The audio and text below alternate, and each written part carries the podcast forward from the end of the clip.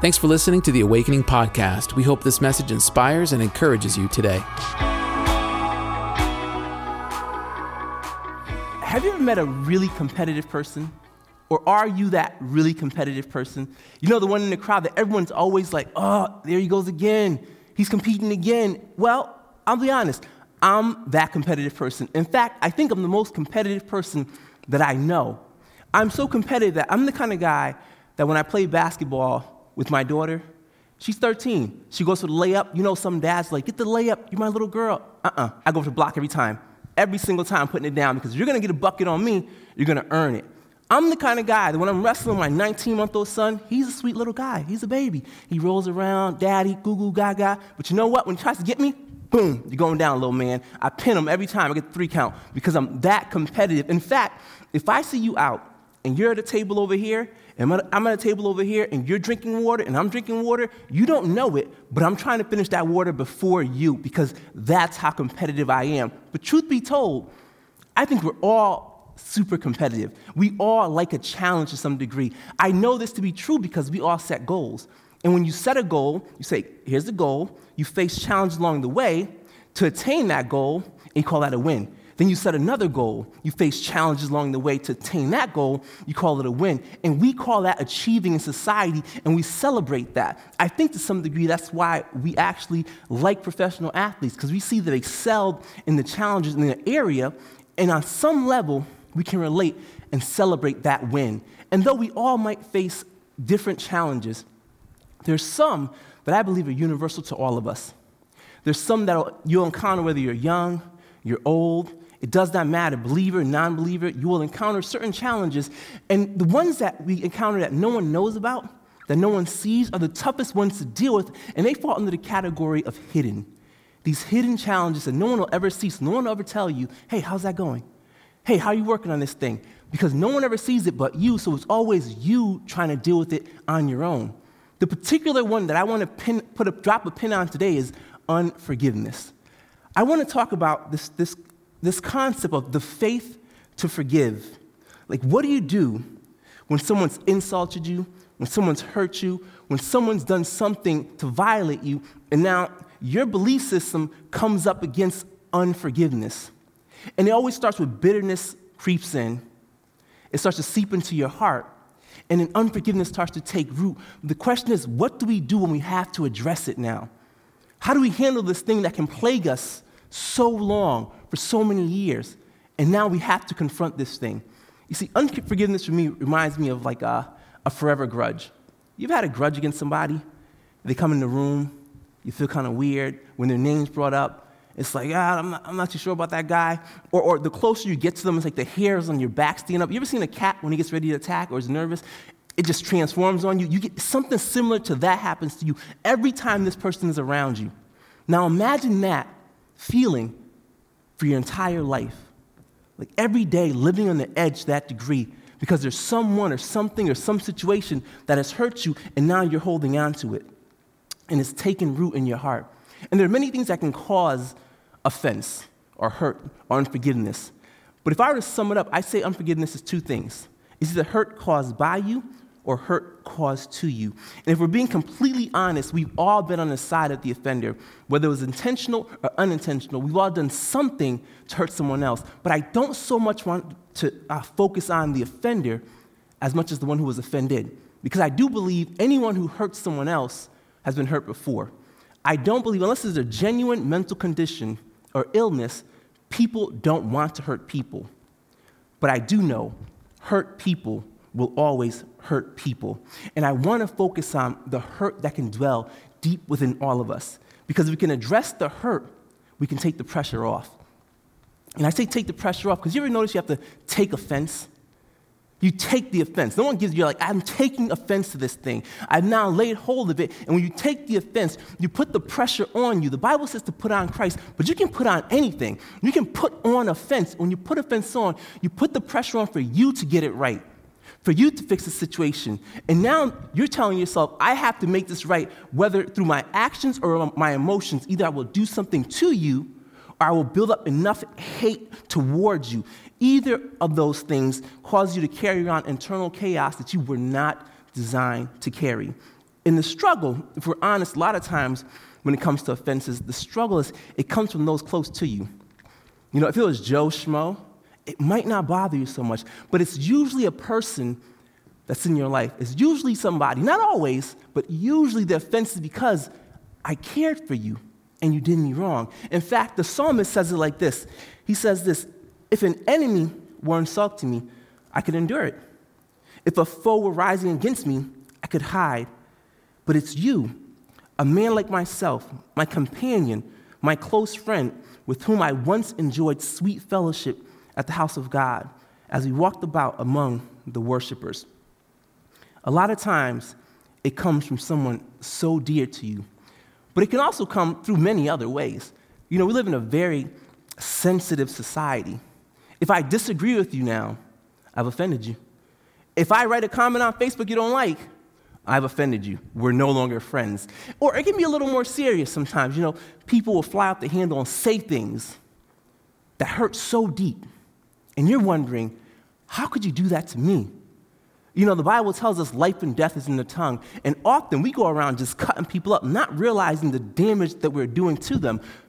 Or maybe you say someone cheated you, whether it's financially or in a romantic relationship, but somehow they have violated you. Maybe it was an underhand deal. In some way, you were cheated. But, but maybe your hurt isn't in those categories, but let's say this insert your hurt here. Because I can go through the room and ask you, how, how were you hurt? And you can tell me, this hurt me. This person offended me. This thing went wrong, and that's why I'm upset right now. And the question becomes, you know, it's an actual offense, but then there are occasions, if we're completely honest, where the offense is perceived. It's not an actual offense, it's a perceived offense because there's certain things we all need as we mature.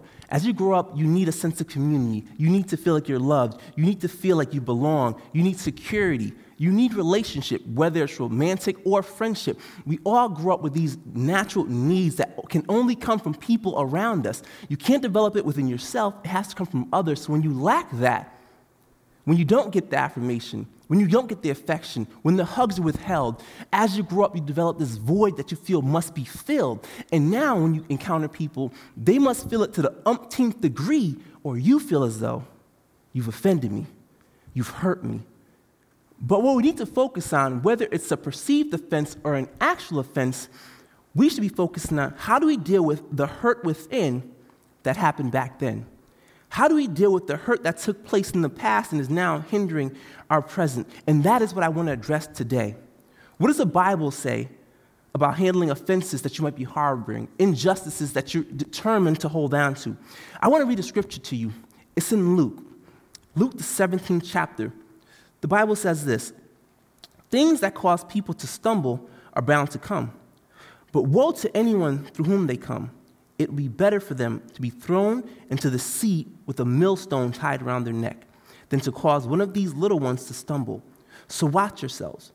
If your brother or your sister sins against you, you rebuke them.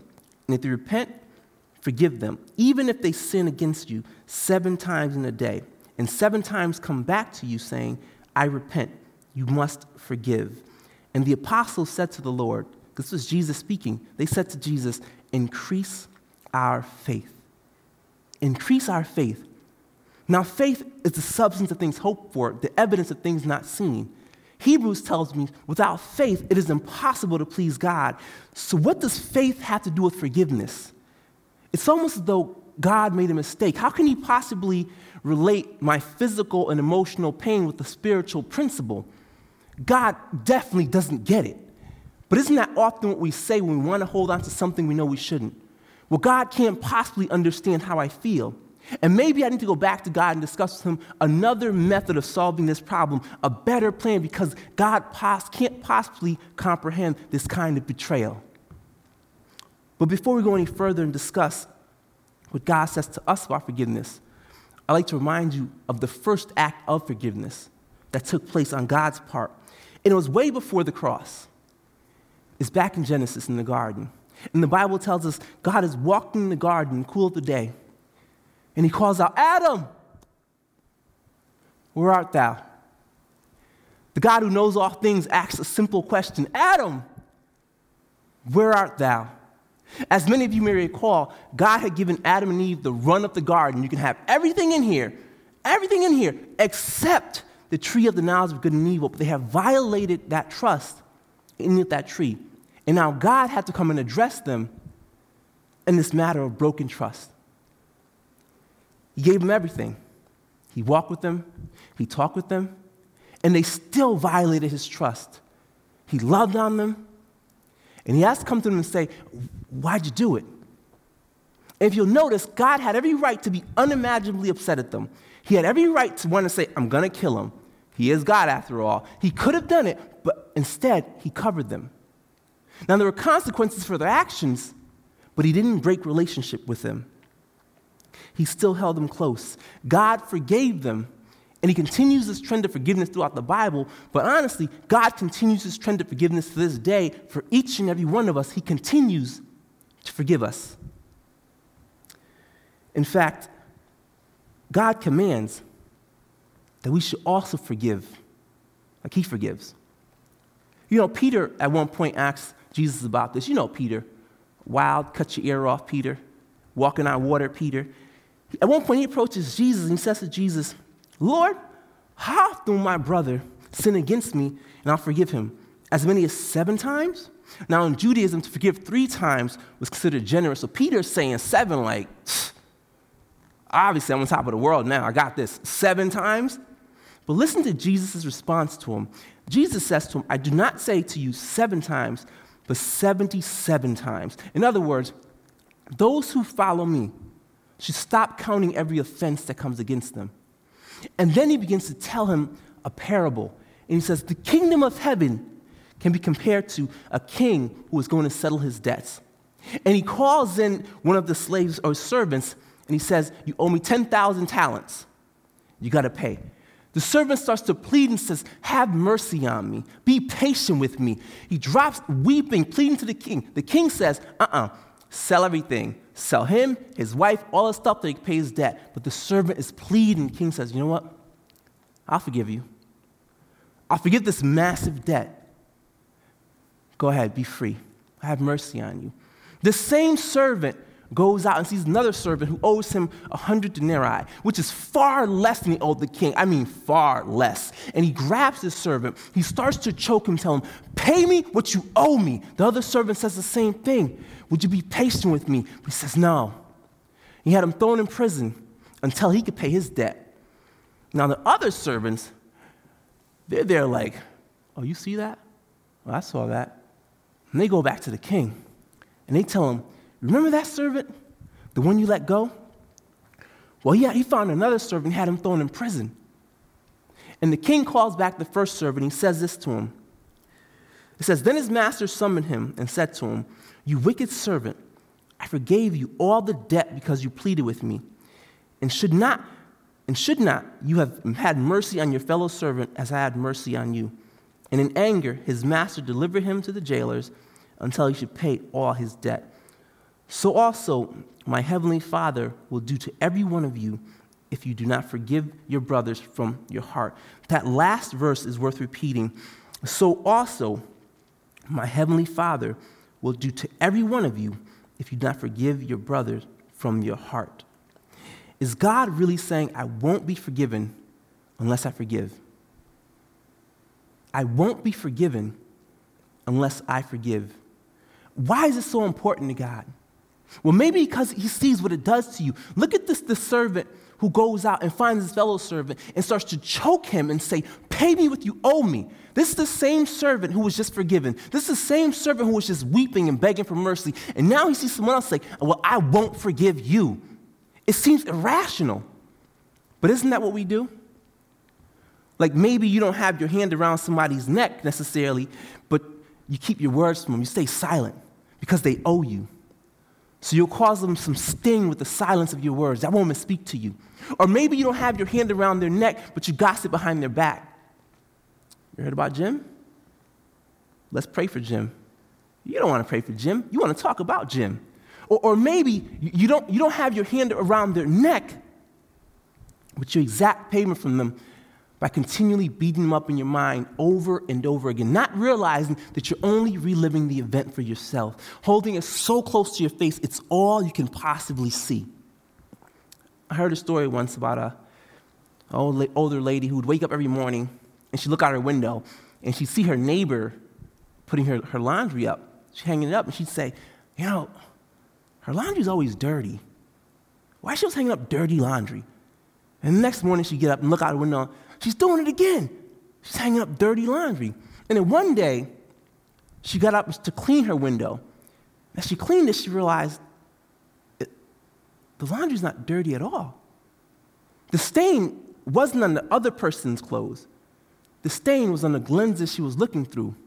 And a lot of times when you've been hurt, you spend your entire life looking at everybody through stained lenses, every situation through stained lenses, every person through stained lenses. And it can be so destructive to friendships, to relationships, to the environment, to yourself. But you think, I'm only mad at this one person. I'm only not forgiving this one situation. That's all it is. But what you don't realize is unforgiveness is like a virus. You know how a virus functions?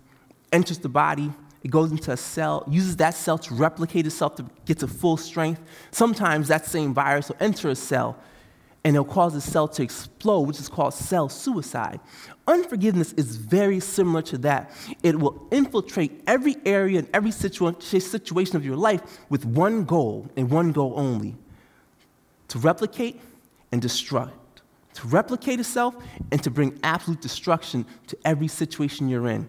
And you might be telling yourself, no, no, no, that's not the case. It's different for me. But no, it's not. You might say, I'm always angry. You might say, it's just the way I am. But really, you're holding on to something that is leaking into your professional life, your private life, and situations always seem to go away, and you're wondering, what is it? It is the thing that you won't let go of. And truth be told, you really don't want to let go of it. A lot of times we want to hold on to it because if I let go of it, am I not justifying what that person did to me? If I let go of it, and I'm not saying it's okay, isn't that what it means? But no, not at all. Forgiveness does, doesn't give justice to the wrong, but freedom to the hurt. Because if you don't forgive, you remain trapped. You remain trapped trying to pull along what your dad did to you, pull along what your mom did to you, pull along that hurt from Jim or Tom or whoever thing you've put on your life, and you're trying to drag it through life and wondering why you feel so weighed down. I mean, Paul might have said it best when he said, But one thing I do, forgetting what lies behind me and straining forward to what's ahead of me. There's a future before you, and you're being held back by hurt you refuse to let go of. And in your heart, you're wondering, what am I supposed to do? Well, who's going to fix this if I don't fix it? You're telling me to let it go, but who is really going to take care of it if it's not me? And to that, the Bible says this Romans 12 Repay no, no one evil for evil, but give thought to do what is honorable in the sight of all. If possible, so far as depends on you, live peaceably with all. Beloved, never avenge yourself Believe it to the wrath of God. For it is written, Vengeance is mine. I will repay, says the Lord. You know, we often speak of the second part of that verse. It's everywhere. Vengeance is mine, says the Lord. But what really caught my attention was verse 18. If possible, so far as depends on you, live peaceably with all, with everyone, those you like, those you don't like, those who've helped you, those who hurt you. Be at peace with all of them. You should work as hard as you possibly can do everything in your power to make peace. Send a text, send an email, make a phone call, set up a coffee date. Anything you can do to make it right. I remember when I first came to Christ, I called everyone that I hurt. Got on the phone and called everybody to apologize. I wasn't the nicest guy, and I hurt some females, and I really, it, it went deep to my heart when I came to Christ. And I picked up the phone and I called every single person to say, I'm different now. And I tell you this because making peace can be hard. It's not an easy thing to have people yell at you, but, but everything in your power,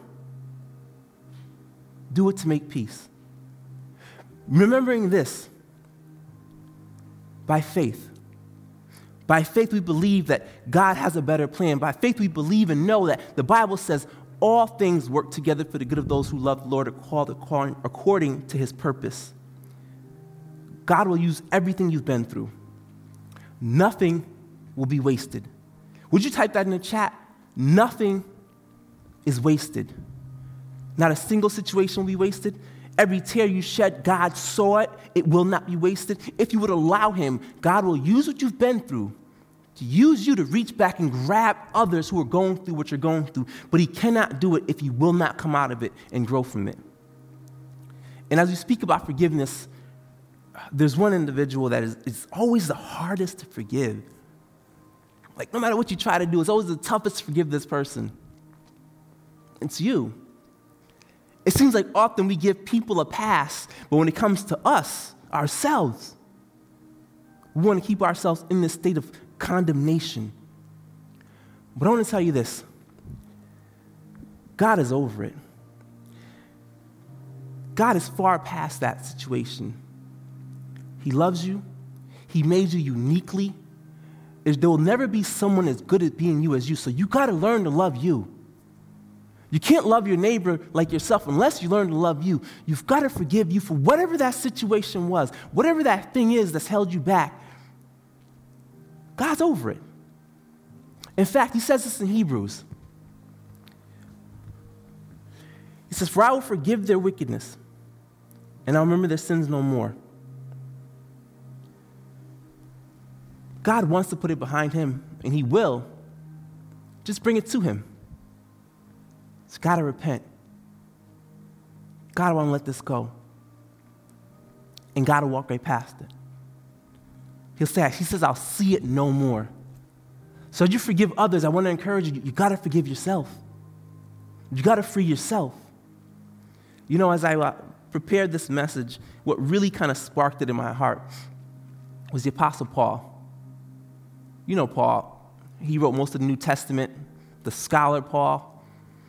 Well, Paul, in writing his letters, he wrote four personal letters 1 Timothy, 2 Timothy, Titus, and Philemon. And it didn't surprise me necessarily he wrote four personal letters. You know, he's writing a bunch of letters. What surprised me was one of those letters was specifically dedicated to forgiveness. Paul writes a letter about forgiveness, and he puts it in the hand of the one who needs forgiveness asked him to deliver it. And, and how interesting is that? That God writes this entire book about forgiveness and he puts it in the hands of all those who need forgiveness themselves. The book, the book or the, the letter I'm referring to is Philemon. Now, Philemon is a, he's a well off leader in the church of Colossae. And uh, he's a slave owner. And, and, and be honest, slavery then was not Western slavery at all. Everyone in Rome their slaves. There were probably more slaves than those who were free at the time. And uh, Onesimus is the slave that had run away from Philemon. And he stole something on his way out. We don't know what it is, but we know he stole something as he left. And he runs to Rome to escape. He says, I'll blend in. So many slaves here, no one will find me. But he runs into Paul, who happens to be in prison in Rome. And Paul learns a story. And Paul knows Philemon. So as Onesimus is talking to him, Paul knows where, that you've run away from my friend Philemon. And though Onesimus is very helpful to Paul, Paul says, You got to go back. Onesimus gets saved he's with Paul, and he returns back to Philemon. And he brings this letter and presents it to him. And, uh, you know, Philemon had every right to be upset. He had every right to get even. He had every right to exact payment. But instead, Paul writes and says, Would you have grace? And he begins the letter like this. He begins the letter by telling Philemon, You know, I acknowledge that you love God's people, you have love for God, that you've been a partner to me in this. But then he dives in and says, You know, I could order you to do this. He start, I could order you to do this in regards to forgiveness, but he says, I'd rather request you do it out of love. At this point, Philemon's just reading the letter. I'm sure he's not quite aware of where Paul's going with this yet. But it's interesting that Paul says, I'd rather you do out of love. Because it reminds me what Christ says to us.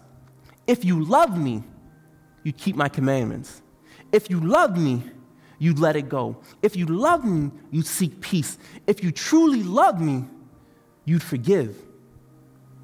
Paul goes on in the letter, he says, uh, I appeal to you for my son Onesimus, who came, became my son while I was in chains. In other words, he came to me while I was in prison, and he became my son because Paul brought, led him to Christ.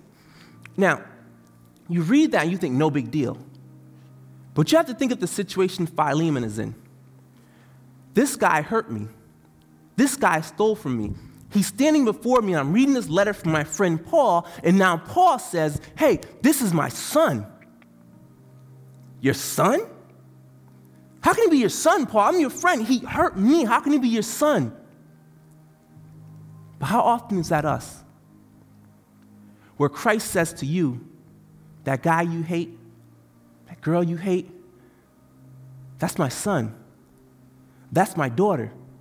And you're saying, well, how? Do you see what they did to me? And God steps between the two of you and says, My grace is sufficient.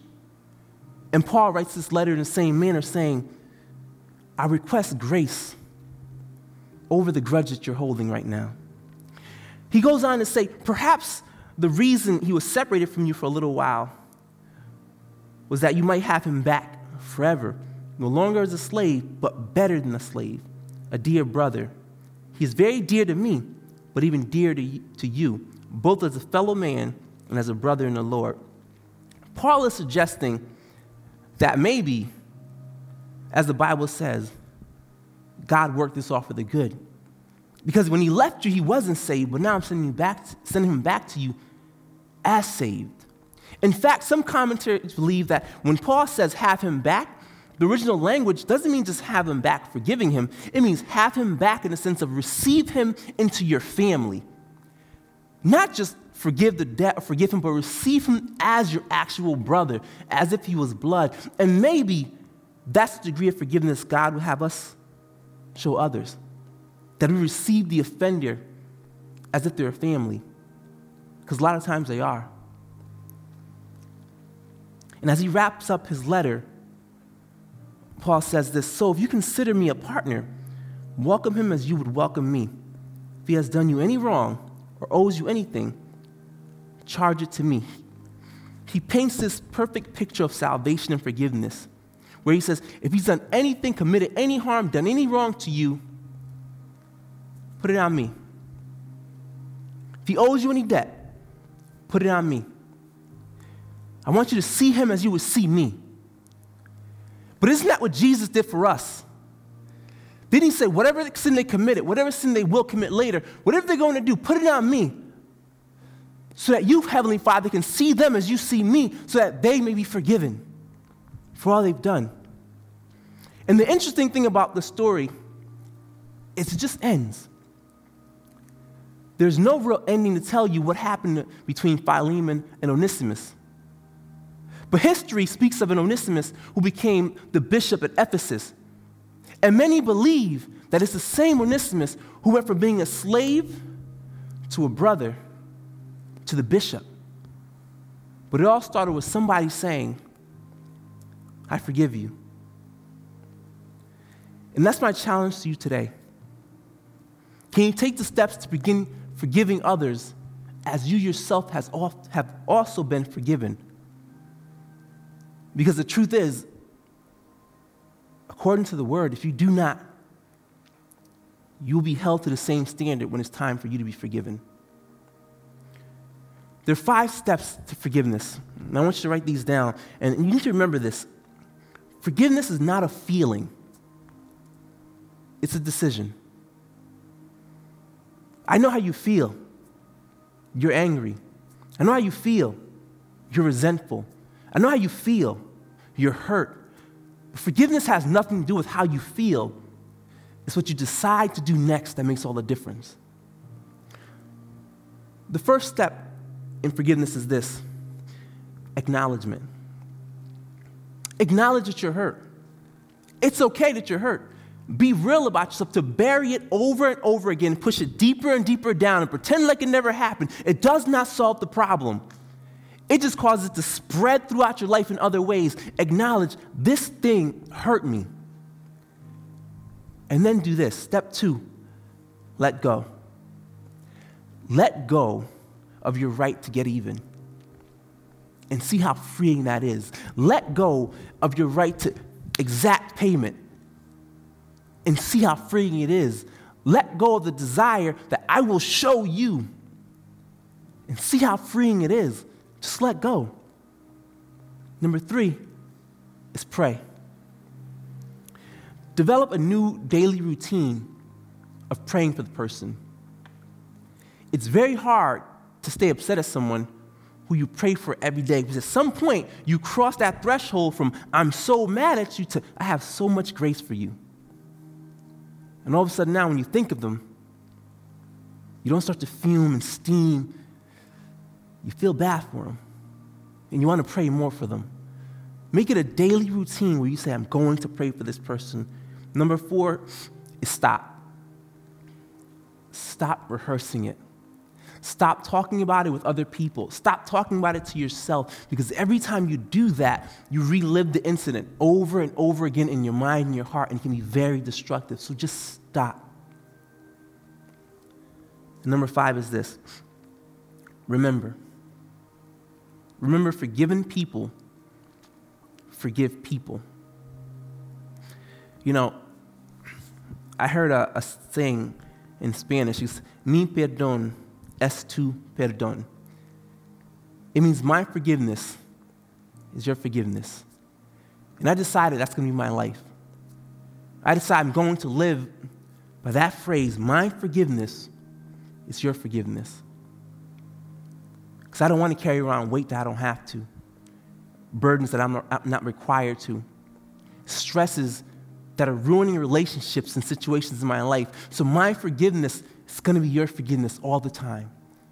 And I want to encourage you. Would you make that your life motto as well? Let go of what's been done to you and lay, lay hold of what God has before you. Would you take a minute and just bring to your remembrance one last time that situation that you're letting fester deep below? that issue that you're letting just eat you alive, would you bring that to your remembrance? I want to pray for you that today be the last day that this thing would hinder you any longer. Just take a second. Think about it.